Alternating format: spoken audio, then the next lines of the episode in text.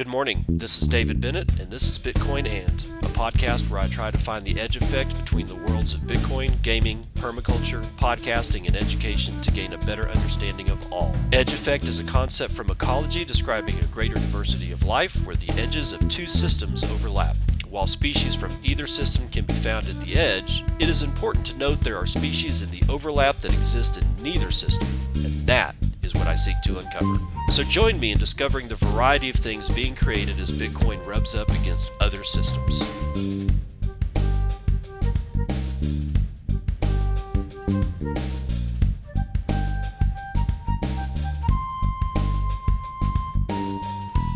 It's late. It's 9:26 a.m. Central Standard Time. It's the 11th of November.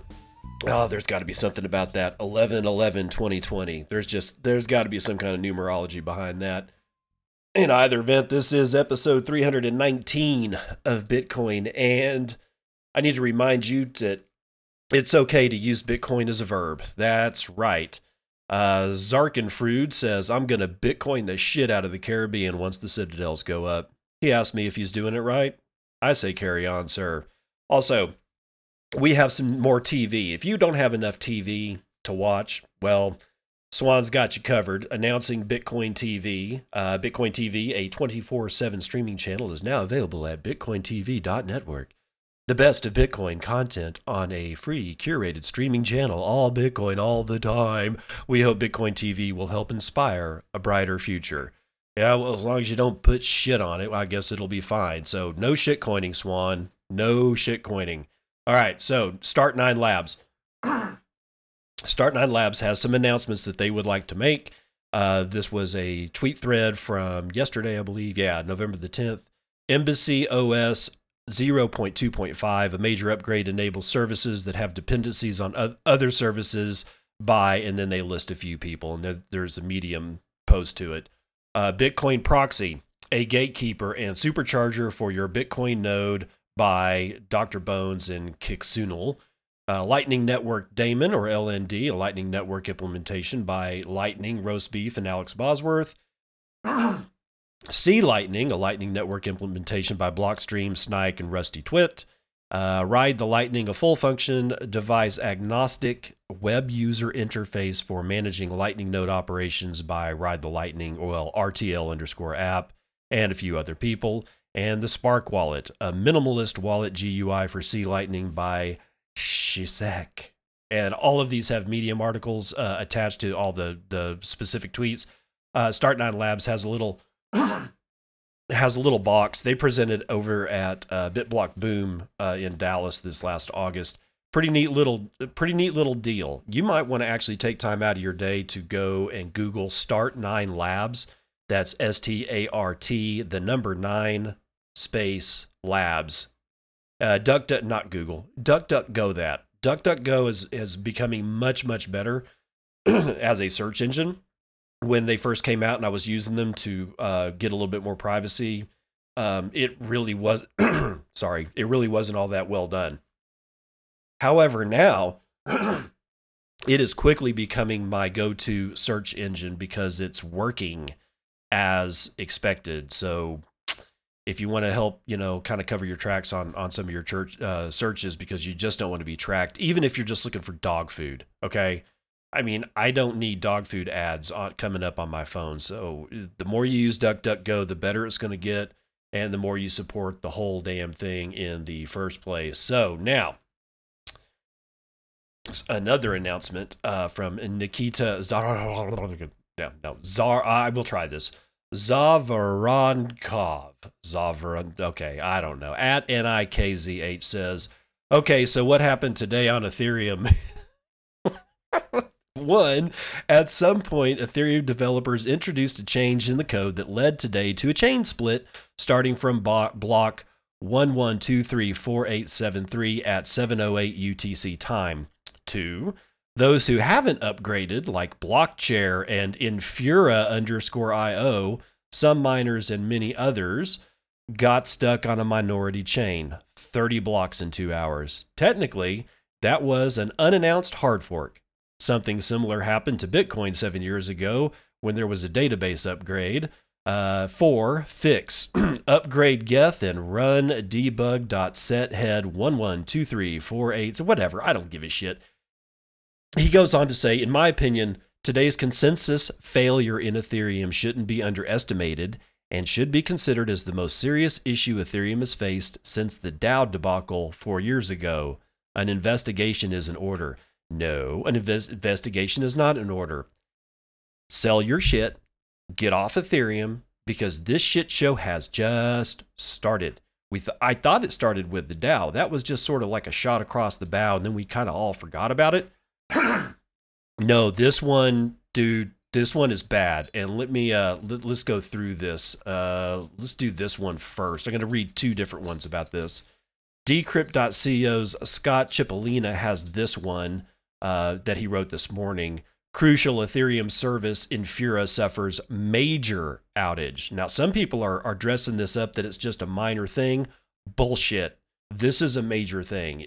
Ethereum infrastructure provider Infura is facing a service outage. Infura runs Ethereum nodes on behalf, behalf of projects and companies in the Ethereum ecosystem. Without it, these projects are unable to see what's happening on the Ethereum blockchain this the, issues with ethereum have caused uh, several crypto exchanges including binance to suspend the withdrawal of ethereum and erc20 tokens according to its website infura has identified the root cause and are preparing to fix to restore service functionality Larry Cermak has this to say, also known as Lawmaster. It seems like Infura is having an outage, which is causing some pretty big delays in price feeds, and some exchanges are also delaying withdrawals of, e- uh, of Ethereum and ERC20s. MetaMask also having issues. No, you think?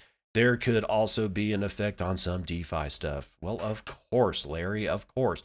This update was published at 947 UTC about half an hour earlier, the Infura team said, We've brought additional capacity online for the affected components and are continuing to triage the root cause of the outage.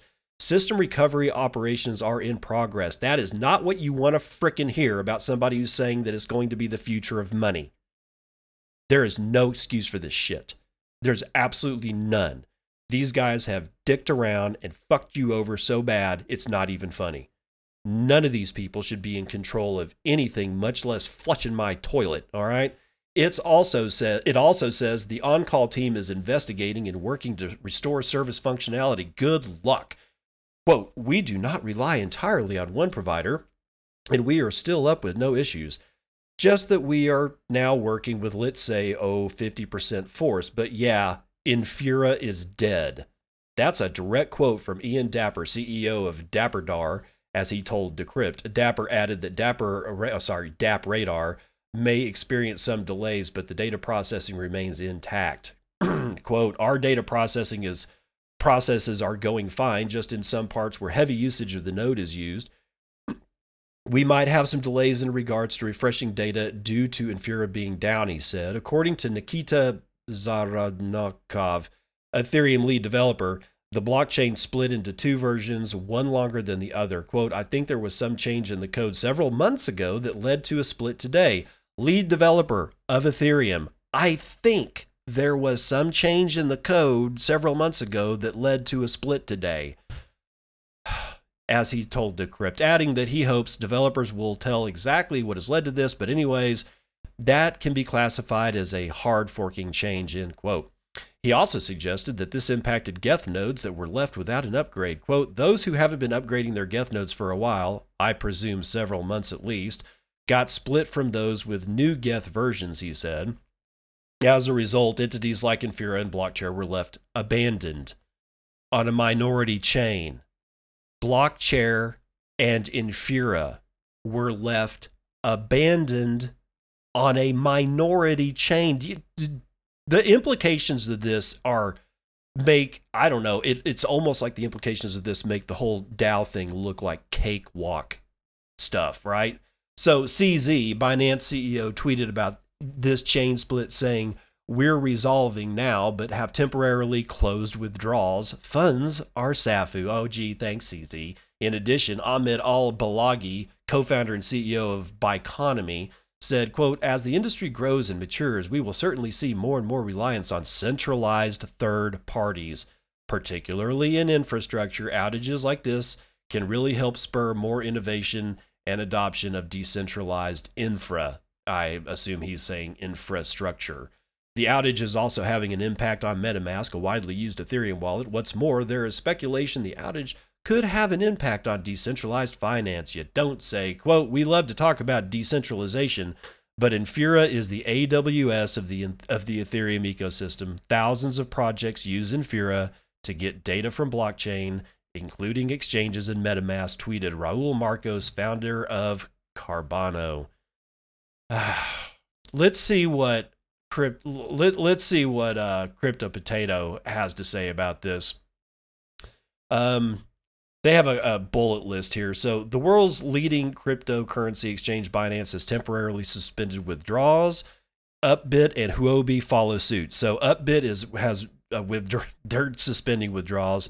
Huobi is suspending withdrawals. The issue comes after Infura, an Ethereum infrastructure provider, is also experiencing pro, uh, uh, problems. Okay, so it's essentially even worse than what um, uh, Decrypt was saying because now it's not just Binance. Okay, Huobi isn't something to sneeze at. This is if you're not off of Ethereum yet, you need to get off of Ethereum as fast as you possibly can. This is not investment advice.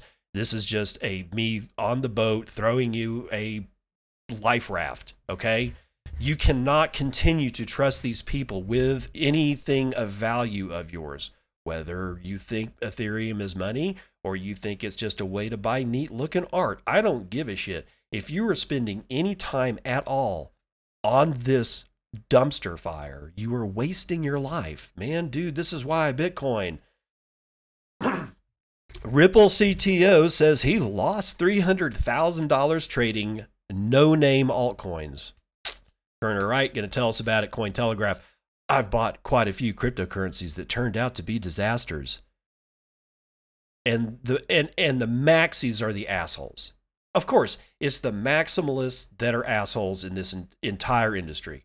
We're the ones that get pointed at. We're the ones that get laughed at. We're the ones that get made fun of. We're the ones that people hate all the time. Why? Because we tell you the truth all the time. David Schwartz, Ripple's chief technology officer revealed that he uh, is a shitcoiner, according to a November 2nd post on Quora.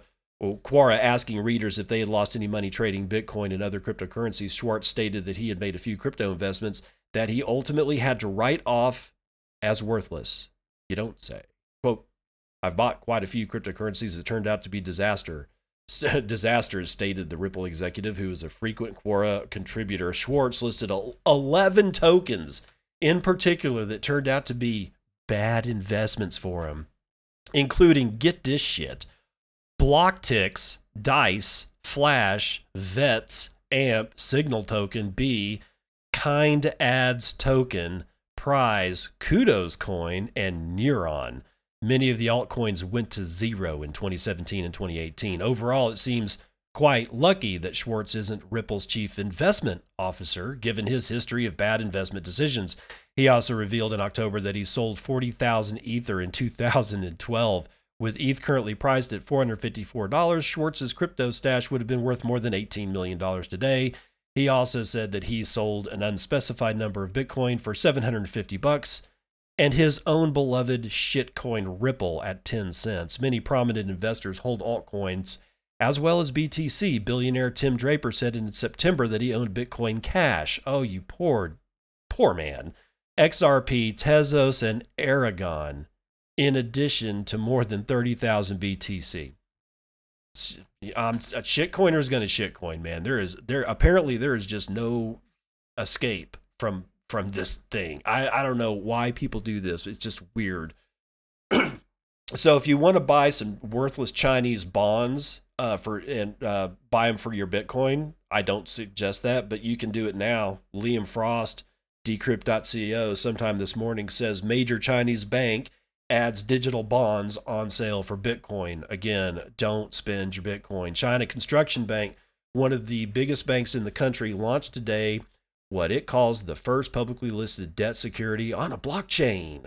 Oh, the blockchains. These digital bonds can be bought for both Bitcoin and the US dollar, the Wall Street Journal reported. Per the report, The bonds will yield an annual interest of around 70 or sorry, 0.75%. Jesus. Oh my God. And will be rolled over every three months. Oh, compounding interest. Oh, yay, at 0.75%. Uh, a process through which the current securities are closed and fresh loans are placed in new ones. The offshoring, or, or sorry, offshoring. The offering is facilitated by China's construction bank's offshore branch located in Malaysian financial center Labuan and will be listed on Fusang Exchange, which allows trading of cryptocurrencies as well as fiat. The new offering is the first publicly listed debt security on a blockchain, noted Felix Fang Kui, or Key, principal officer of the bank's Malaysian branch. Fusang's CEO Henry Chong also explained that the bonds are akin to bank deposits but offer bigger yields than most US dollar deposits. Quote, from our perspective, we are taking bank deposits, which is our core business, the bank is not dealing with Bitcoin or cryptocurrencies, stressed Stephen Wong, chief operating and financial strategist at China Construction Bank's Malaysian branch. With the exception of the United States and China based tax residents and residents of Iran and North Korea, the digital bonds will be available to investors from all over the world. the, oh my God, really? Hold on. Okay, so United States, China based tax residents, North Korea, and Iran. We are all grouped together in people who are unable to participate in this. Not that you should. I'm just saying that, my God, I told you, man. I've told you time and time again that the United States government has weaponized its citizenry against the rest of the world. And now we're being grouped in with the likes of Iran and North Korea. It shit's just going to get worse, people, okay? the bank plans to attract up to $3 billion from sales of its new offering. The digital bonds were launched today while trading will begin on Friday, November the 13th, according to Fusang. As Decrypt reported on October the 5th, the Bank of Thailand has sold $1.6 billion worth of its blockchain based government savings bonds in just a week since they were launched. Dudes, why? Why would you buy this crap? Just don't. Okay, IRS news. U.S. law firm says IRS is coming after Coinbase users who evade taxes. Marie Huillet's telling us about it from Cointelegraph two hours ago. The tax law office of David W. Klasing, a boutique Californian tax firm, has issued a public release warning investors that the United States IRS is getting serious with Coinbase users. The firm's dual licensed tax lawyers and capital allowance specialists say they have been tracking an increase in IRS enforcement activity against Coinbase users who fail to comply with the tax and reporting requirements. Evaders can end up facing serious civil and criminal trouble down the line, the firm warns in its new release on November the 11th, adding, If you have failed to report holding Bitcoin or other virtual currencies on your past returns or filed an incomplete or misleading picture of your cryptocurrency holdings, the time to act to correct this is now. Once an audit or criminal tax investigation has begun, it will be too late to amend your returns or take advantage of a voluntary disclosure program. Coinbase released a transparency report this October, which the law firm says should serve as a major wake up call to the exchange's users. That report showed clearly that both the IRS and its criminal investigation unit, as well as the FBI and CIA, were filing information requests from with the exchange. The uptick in IRS enforcement activity against Coinbase users who dodge taxes would appear to confirm that the exchange is cooperating closely with federal authorities as the firm notes quote this data in the October report makes it clear that the IRS is requesting information from Coinbase for the express purpose of checking it against its own taxpayer data and looking for discrepancies where holdings on Coinbase have not been reported on taxpayers' returns. End quote. As previously reported, U.S. courts have thus far upheld the IRS's authority in summoning comprehensive data and financial records as part of their investigations into individual Coinbase users' tax liabilities. So, I don't know what you want to do with this. You as a listener, you know, I, I there's several things here.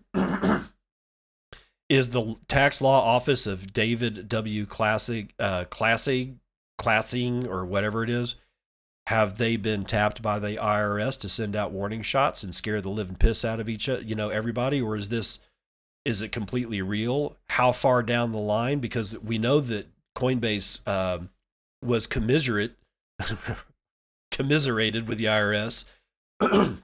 but it was like something above like I can't remember, it was like $20,000 or something like that. So I there's no advice that I am even going to remotely give you guys. You have to take this on your own advisement and you have to do with it what you will. But I you know IRS is just uh, what are you going to do, man? Um, although I did tell I did tell my wife that it's time for me and the kids to get our passports. So I I don't know.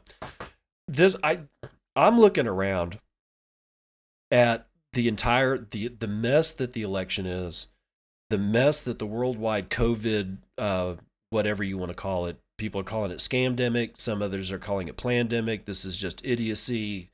Um, and then I've got all of a sudden the um, the founder of the World Economic Forum or whatever, the WEF, all of a sudden opens up in at the very end of October a Twitter account and if you haven't seen his profile picture, he looks like an evil villain from a James Bond movie. I am not shitting. Even, I mean, especially the clothes. If he was just wearing a suit and tie, you wouldn't even notice it. But he's not wearing a suit and tie. Dude, he's wearing some kind of weird futuristic looking get up.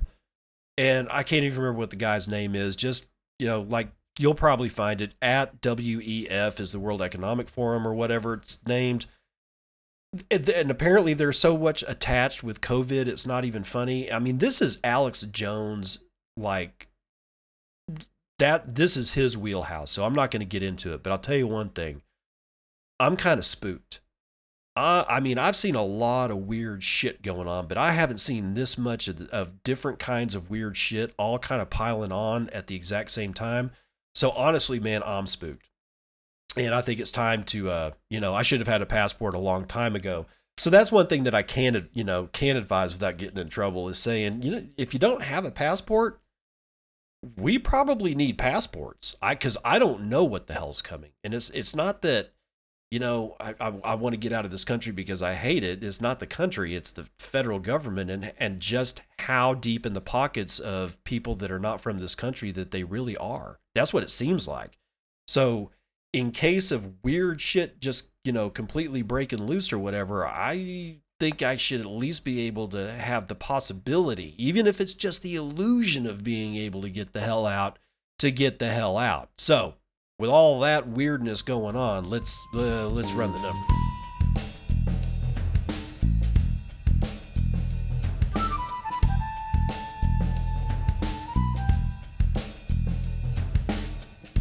Okay, since it is not six, you know, six a.m. in the morning when I'm usually doing this show, I can actually read you the the vital statistics of what's going on on the exchanges as they are actually open. The S&P 500 is up almost a half. Nasdaq is up a point and a quarter. The Dow Jones is down meh. Uh, although the Nikkei is up 1.78 uh, percent, so they're having a good day over there everything else is just kind of meh except well and and the vix is down damn near you know four and a quarter points. So uh, volatility has gone down at least you got that i guess. I don't know. I don't deal with stocks. Uh futures oil uh well commodities it's not futures. Oil is up 2.93% so it's up again today. It's at $42.57 for a barrel of west texas intermediate. Natural gas is up a point almost three dollars will buy you a thousand cubic feet of that stuff. Gold is down again, 0.725 percent. It's coming in at 1,862.8. Will somebody please check on Peter Schiff? I am Peter Schiff's pet rock. Bitcoin, $15,635. It looks like I got a high over at BitAsset. $15,694. And do I have a low? I think the 635 number is in fact my low. Yeah, okay. So 15,635 is the low and 15,694 is the high. So pretty tight trading range there. 305,000 transactions performed in the last 24 hours. That's almost 13,000 transactions on hour or on average per hour. Very close to 2 million BTC have been sent in the last 24 hours. That's about 80,000 BTC sent every hour on the hour on average. Average transaction value is 6.26 BTC, and the median transaction value is 0.041 BTC. That's $643. Block times are nominal 10 minutes and 17 seconds. Almost one BTC is being taken on a per block basis, and 137 BTC have been taken overall in the last 24 hours. We've had a precipitous drop in hash rate, so we've got some volatility here. We are down 16.5%, and we that has taken us from 144 yesterday to what 120.8 exahashes today for my good friend the barbecue man. Ethereum meh, Bcash meh, Litecoin meh, BSV meh, Ethereum Classic $5.14. That was just for you, man. Dogecoin is at 0.0029, so it's actually going up. Almost 40,000 transactions on the Dogecoin network. Desiree is uh, beating the pants off of both Ethereum Classic as well as Bcash. Litecoin is down to 77,797 transactions in 24 hour periods. Clark, what do you got to say? $15,660.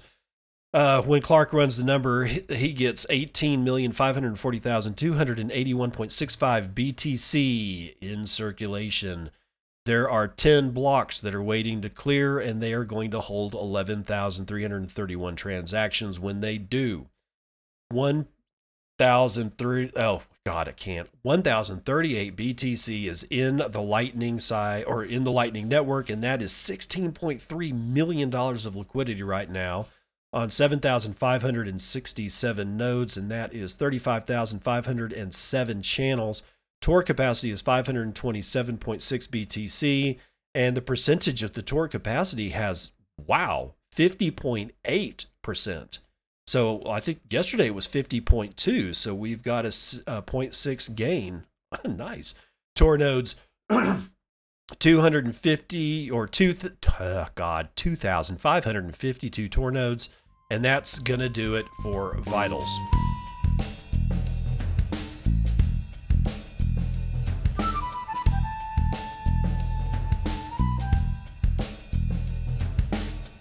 Welcome to part two of the snooze that you can use, and we are not even 30 minutes into the show. So, this is going to be a short one, guys. It just, I don't know. Maybe I read slower in the mornings. I don't know what the hell's going on. Anyway, let's start with this one uh, zombie coins on Coinbase. You know, these assholes do this shit all the time. And I'm, it's just irresponsible to do this, especially when they do it like, you know, you know, years or months after a coin has been laid to rest or forgotten about. And then they, like, I don't know, Brian puts on some freaking priest robes and then resurrects shit so that they can make transaction fees. And it's, Dad, I'm sorry, man. There's nothing ethical about this at all. But remember, you have to remember what Coinbase is. Okay, this is why I go through this stuff so that you never ever forget just how bad and horrible of a company Coinbase is. Coinbase listing pushes Ethereum based coin up 800%. The Coinbase effect is alive and well. Shaurya Malwa is going to tell us about it from decrypt.co. A listing on Coinbase has revived, you mean resurrected, an altcoin's price from its slumber, you mean death. The major U.S. exchange listed governance token District X or DNT. It's like literally District, the number zero, and X. Again, DNT. In a surprise announcement on November the 6th, pushing its price skyward within hours at the time by 797% on Tuesday.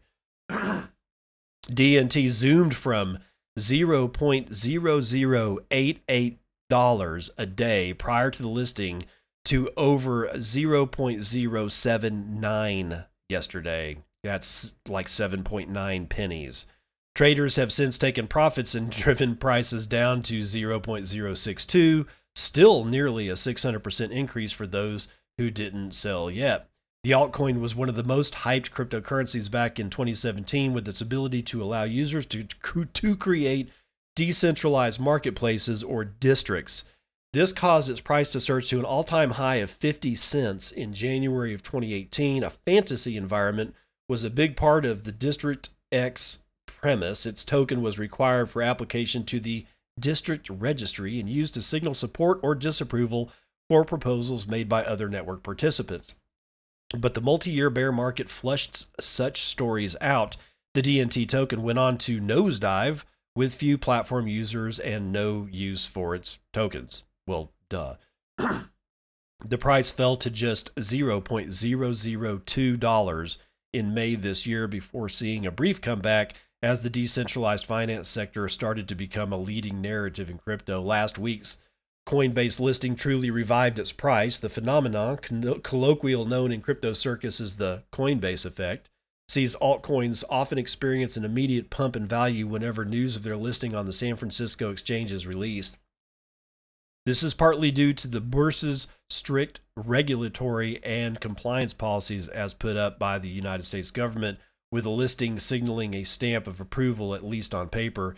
District X was joined by Civic and Decentraland, also two fallen altcoins from the 2017 hype, with the former token used to power digital identity and the latter used to power a so called virtual reality platform marketplace in Coinbase's listing last week. They got the Coinbase treatment simil- similarly. Civic, that's Vinny Lingham's bullshit token. When CVC pumped to a high of $0.173 from $0.025, pre-listing a 520, you know, 592% increase by the way. Mana only gave investors a relatively small 60% pump from the listing date to today from 6 cents to a high of 11.3 cents on Tuesday. The pump's not likely to last either. Research by on-chain metrics firm Coinmetrics from earlier this year suggested the Coinbase effect dies out over a 100 day period, with most gains coming in the first 10 days and then leveling out to reflect a trend in the broader crypto market. Expect crypto traders to be ch- chasing the next Coinbase pump by then. Again, this is the most irresponsible thing that a company can do to its customers. This is actually it's beyond it's unethical, it's immoral, it's you should not be using Coinbase. I mean, a lot of us got into crypto by, you know, via Coinbase, but if you're still using them, you have to stop. You cannot support this kind of evil, right? you know, whether it's a whether it's a dead human being resurrected or one of these freaking projects being resurrected, this shit is necromancy. This is coin necromancy and it has to stop. To just it please stop using Coinbase. Cuba, let me say, I'm going to read this about Cuba. Let me say something about Cubans if you didn't know. Like the United States Navy, where every sailor is a trained fireman, every Cuban is an auto mechanic and body shop expert.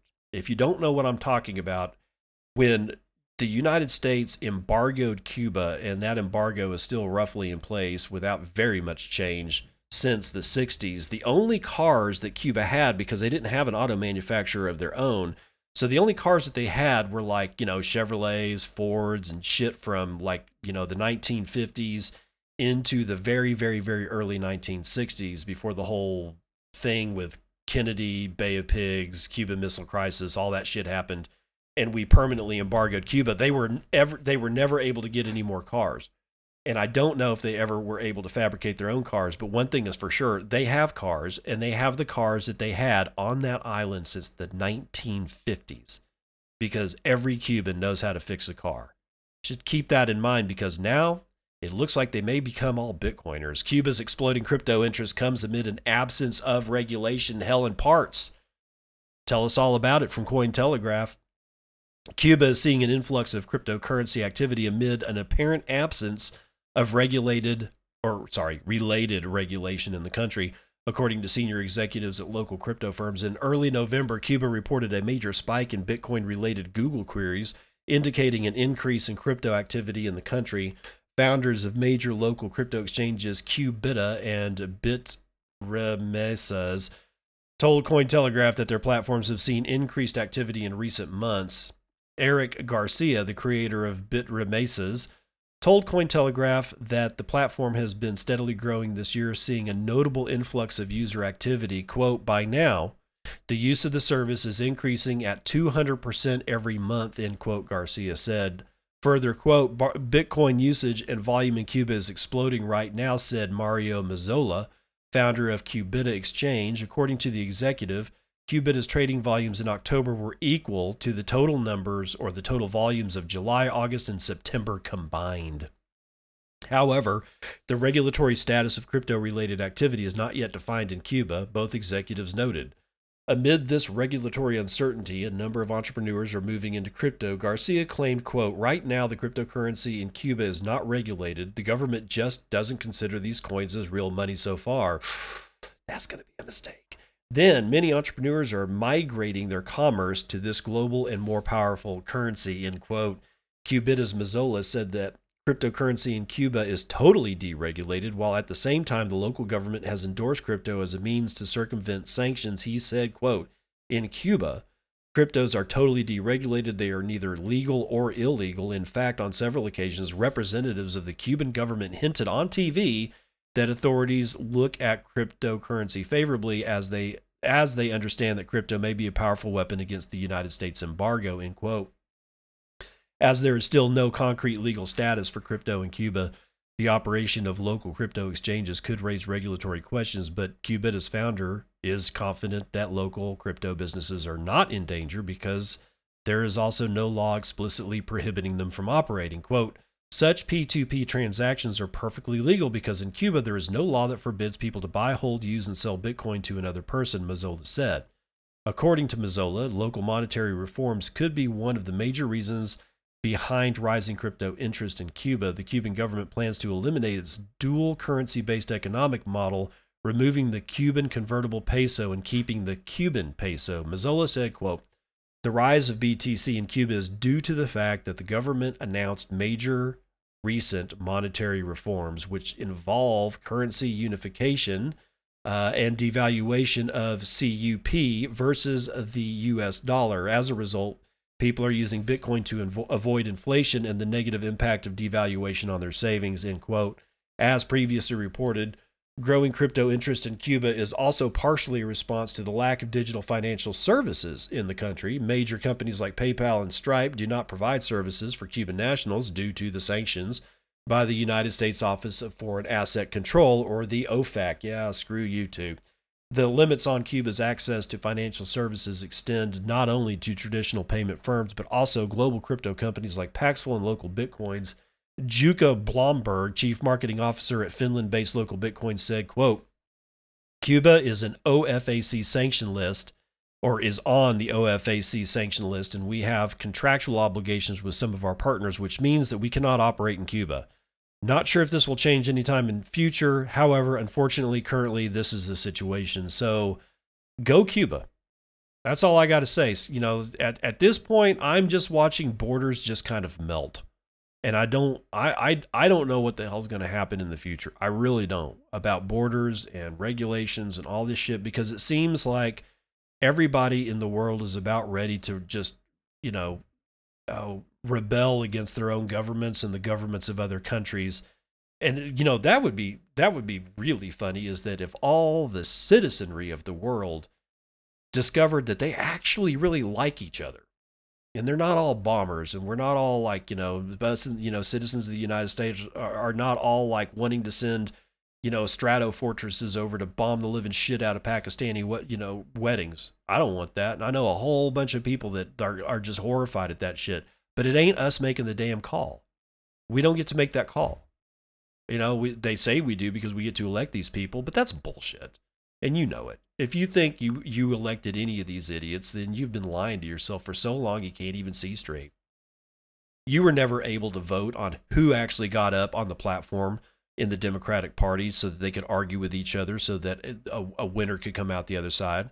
Same thing with the Republican Party. You didn't get to choose who, who the contenders were. Right? You're just presented with these people, and it doesn't matter who you're presented with, they're all the same people.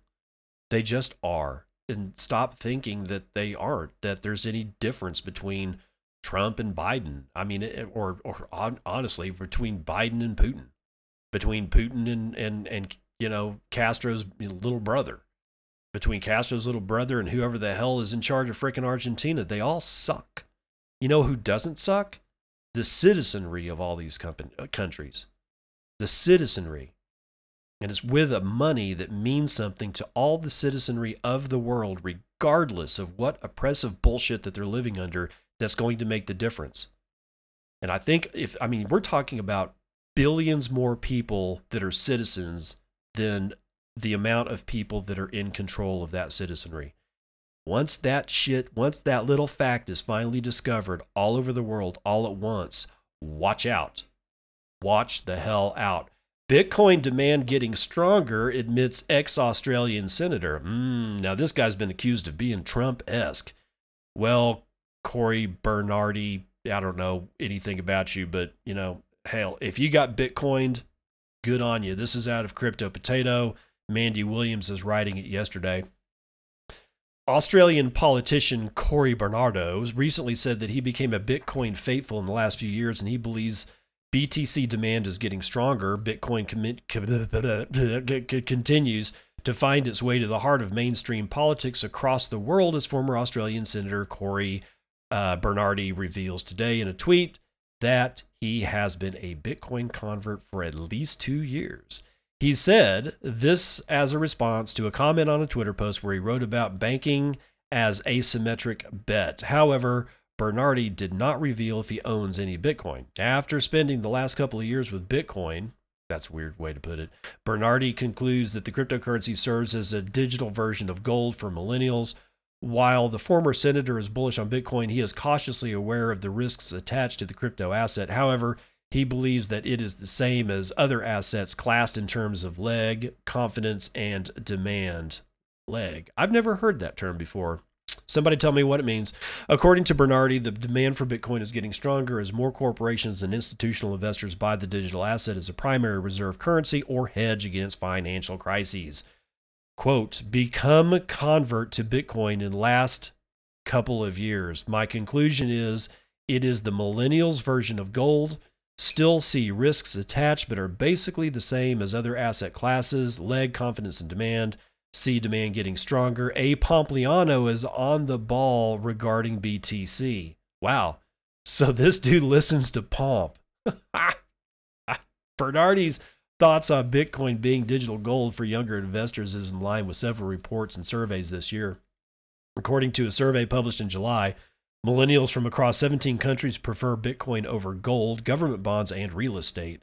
JP Morgan also published a report saying that Bitcoin's price could rally 10x compared to gold if millennials, alongside an increasing number of institutional investors, continue to buy the digital asset. Meanwhile, Bernardi is not the only politician that is bullish on Bitcoin. Bitcoin, or the British politician and former member of European Parliament Godfrey Bloom, purchased his first Bitcoin last month after blasting Europe's banking system in 2019, calling it a scam. Earlier this week, Crypto Potato also reported that American politician and Bitcoin holder since 19 or 19 2013, Cynthia Lummis will become Wyoming's new senator. Yeah, I'm really excited about that. And dude, 2013, Cynthia was on the ball.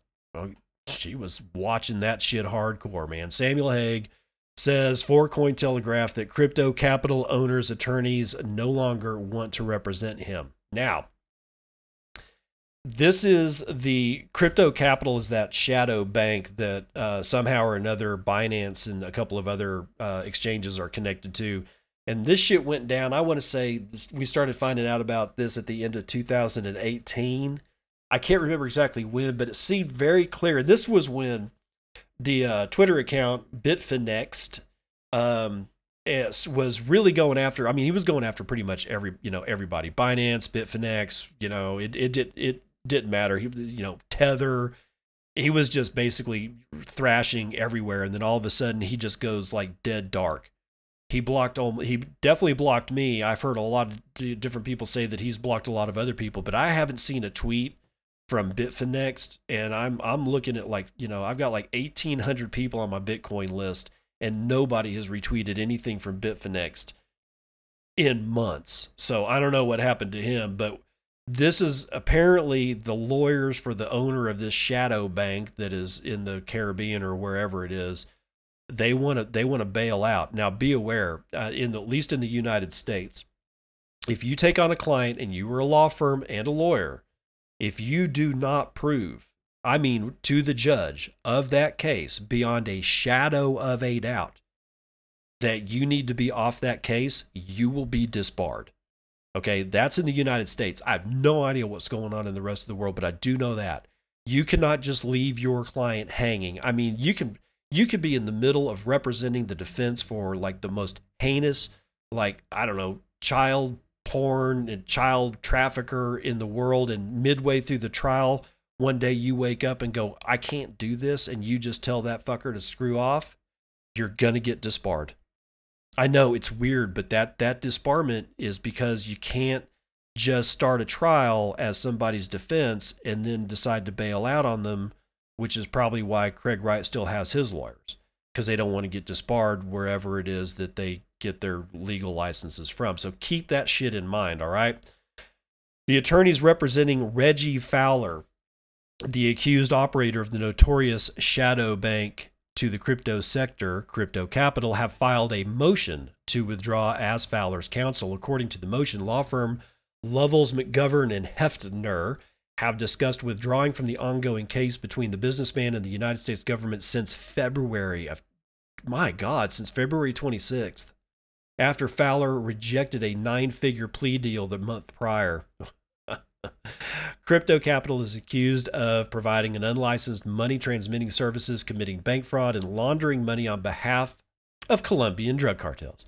Crypto exchange Bitfinex and sister company Tether further claimed the Panamanian shadow bank lost more than $800 million in funds they entrusted to the firm in a series of enforcement actions targeting banks used by crypto capital worldwide.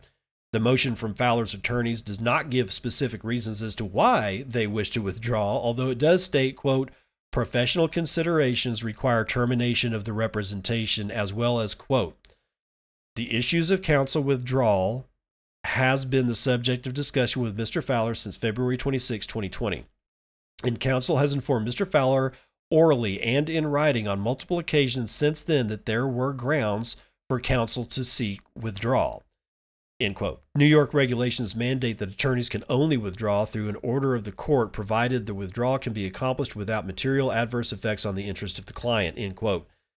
The uh, attorneys claim they can withdraw without compromising Fowler's interest, noting that the case has only seen limited pertinent discovery and the anticipated trial is still more than five months away, allowing ample time for new counsel to prepare their defense. Quote, counsel took reasonable steps to protect Mr. Fowler's interests by repeatedly informing him that there were grounds for counsel to seek withdrawal and that the counsel intends to seek that withdrawal. Mr. Fowler has had ample time to find new counsel should he wish to do so, end quote. Fowler was indicted on charges of bank fraud and operating unlicensed money transmitting business on April the 30th, 2019, with the United States Attorney's Office alleging that hundreds of millions of dollars flowed through the accounts uh, Fowler and his associates under uh, fraudulent pretexts. So there you go. This guy's lawyers want to bail out on him. Man, that's got to suck when you, I it, it it it does. It's got to suck and it still it just makes me wonder about Craig Wright's lawyers. You think they're just as disgusting as Craig is and actually like him as a person or do you think they are clawing any way they are finding any way they can to get out? I honestly think that it's the second but I have a tendency to believe that they are so far into this thing that there is no way out because so much discovery has been done. There's no way that they can pull out of Craig Wright, oops, without uh, quote unquote undue harm to the client. So they're they're probably in it for the long haul. These guys are probably going to be able to get out. Just just saying. So let's see what this one says. Oh, the, okay. Human's going to human. U.S. firm lawyers up to claim millions of dollars in royalties from Bitcoin ATM operators. I, I, dude, this is. I don't know how far this is going to go. Let's find out. Shade Fadil Pasic writing this today for CryptoNews.com.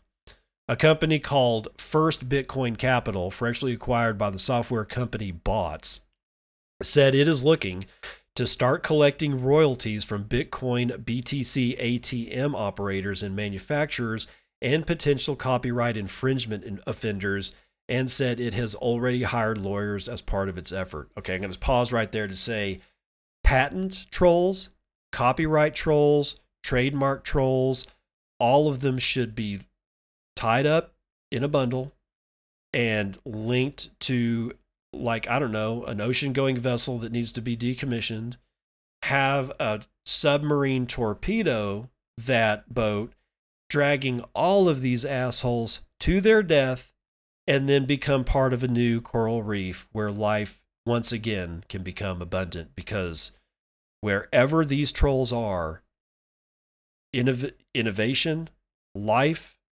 fun anything dies on the vine. Bots announced on November the 9th that its wholly owned subsidiary is now looking to enforce its quote Bitcoin ATM patent against those operating Bitcoin ATMs to collect royalty payments. For this purpose, the company said it has begun, begun negotiations with a major law firm with a very successful track record enforcing patent rights when working on a contingency basis.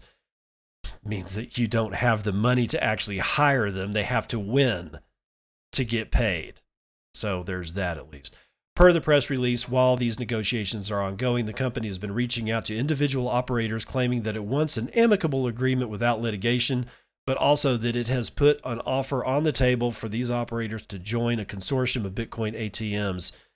On October the 29th, Bots announced that it had acquired a subsidiary from publicly traded Bitcoin entity First Bitcoin Capital, a subsidiary previously listed as being owned by this entity in its Securities and Exchange Commission filings. The details in the documentation show that First Bitcoin Capital owns patent number US 9135787 pertaining to a Bitcoin kiosk slash ATM device and system integrating enrollment protocol and method of using the same, end quote. Adding that it covers all transactions conducted via Bitcoin ATMs in the United States. No wonder we're weaponized. As such, the recent acquisition includes the rights to the so called Bitcoin ATM patent, claimed bots, which related to the purchase and sale of cryptocurrencies utilizing a Bitcoin ATM or kiosk that allows customers to purchase Bitcoin or other cryptocurrencies by using cash, debit, or credit cards. Many of these elements of that intellectual property will be standard essential claims which are critical for the uh, Bitcoin ATM network to operate, the firm wrote. Paul Rosenberg, the company's chief executive officer, said at the time per a bots release, quote, we own one of the most important intellectual properties in this space, as we believe that this patent will provide us a unique and leveraged position in addition to our other businesses. This patent complements our innovation in the field. You have none, I guarantee it. According to the announcement, all ATMs and kiosks made, sold, and operated in the United States are believed to be subject to this patent, and the company intends to enforce its right. Patent number 9135787 was filed in 2014 by Mark Russell and John W. Russell, both of whom have filed multiple other applica- applications as well, some dating back to the early 1980s while the current assign current assignee is listed as First Bitcoin Capital. Rosenberg added, quote, transaction royalty payments will be negotiated for a several year term. Some agreements, especially with the manufacturers, could cover previous years and or a significant number of coming years as those terms have not been finalized yet, end quote. According to coinatmradar.com, the overwhelming majority of the world's ATMs are located in the United States nearly 3,300 or 9,350 devices, or 80% of the global total. Meanwhile, Bots said in its press release that an average Bitcoin ATM kiosk processes 130 to 180 transactions monthly, which is used or which is some was it you in USD terms 14 to 18 million dollar potential income for the company per year. The first Bitcoin Capital SEC filing also mentioned that the company is developing the first global Bitcoin ATM network, which the bot's press release said the latter is now developing. It's a bad sentence. Bot said that it's the founder of the first worldwide Bitcoin ATM consortium or network, which will enable customer wallets issued by one member operator to be used for transactions on ATMs by other member operators. Quote, the company will be offering a fractional ownership program allowing owner operators of the crypto ATMs the opportunity to profit from using this future global ATM network. They're, they're going to try to capture the market. It's not going to work. Bots describes itself as an emerging innovator of products, technologies, and services for the rapidly growing cybersecurity, digital robotics, automation, and AI for the manufacturing industry. Per Bloomberg, located in the United States territory of Puerto Rico, Bots, they're in Puerto Rico. Bots operates as a software company developing an AI based chatbot and also offering blockchain powered solutions.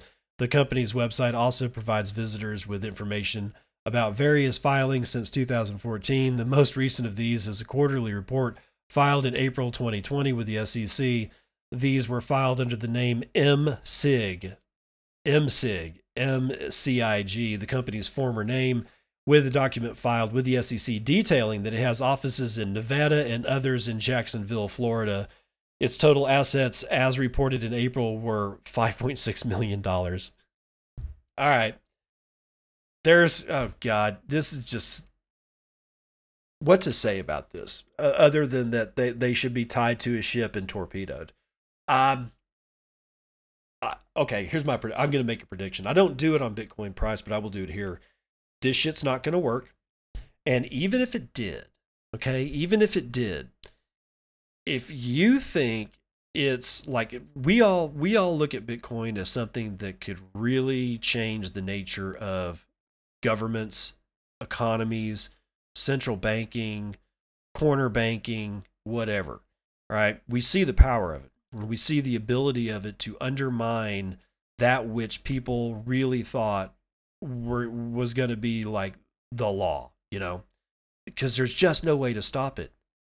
That's at the government level with full blown military deployment at their fingertips. If these assholes think that they're going to get away with this, even if they get the judgment, it's not going to matter. It's just not going to matter. I, I, I would I would just have a car and have a, a Bitcoin ATM, or not the a car, but like a, a food truck or something like that. And I would I would hook up with crypto cloaks and say, build me an ATM worthy of Mordor. All right. All right. That's exactly what I would tell them. And they would do it. We would work together we would build an ATM. I would put it on a food truck. Let's say I was making burritos. I'm going to probably have to because I cannot find a decent burrito in Amarillo. That's that also needs to be torpedoed with the ship. But let's say I get a food truck, make really delicious burritos. I drive around. I've got a Bitcoin ATM that I've been able to put to get cobble together and take care of myself with the help of the guys over at Crypto Cloaks a couple of Raspberry Pi, you know, Raspberry Pis, and I don't know, mesh network that I've got set up where wherever it is that I go with my food truck, I've got a line to my Bitcoin node at my house because I've put mesh network nodes up. Let's say I do all that. Come at me, bro. Come at me. It's just not going to work. And this nonsense about them wanting to go global with this, uh uh-uh. uh that's just not going to happen. So, if you are a Bitcoin ATM operator or you know somebody who is, you need to get them to read this article. Again, this is from cryptonews.com. U.S. firm lawyers up to claim millions in royalties from Bitcoin ATM operators is the headline. So you duck duck go that, and you should be able to find this article, which again was uh, posted when, yeah, today. Guys, be aware. I mean, even though I don't think it's going to work, this kind of bullshit you really do need to be aware of, and that's going to do it for the morning roundup.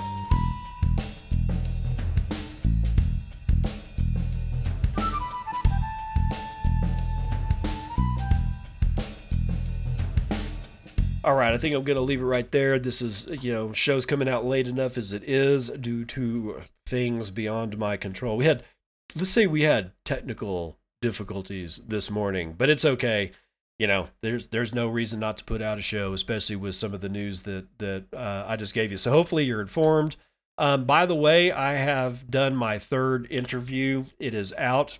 Uh, episode 318 with, was with Desiree Dickerson from Lightning Labs, and we were talking about Mint Gox. Um, episode 314 was with Scott Sibley of Shamory, and we're talking about his card game. And episode 311 was with Samson Mow and Wayne Wong Chong, and that was my very first interview that I've ever done to release on this show and that was about the upcoming game Infinite Fleet, a space opera MMO, uh, also RTS.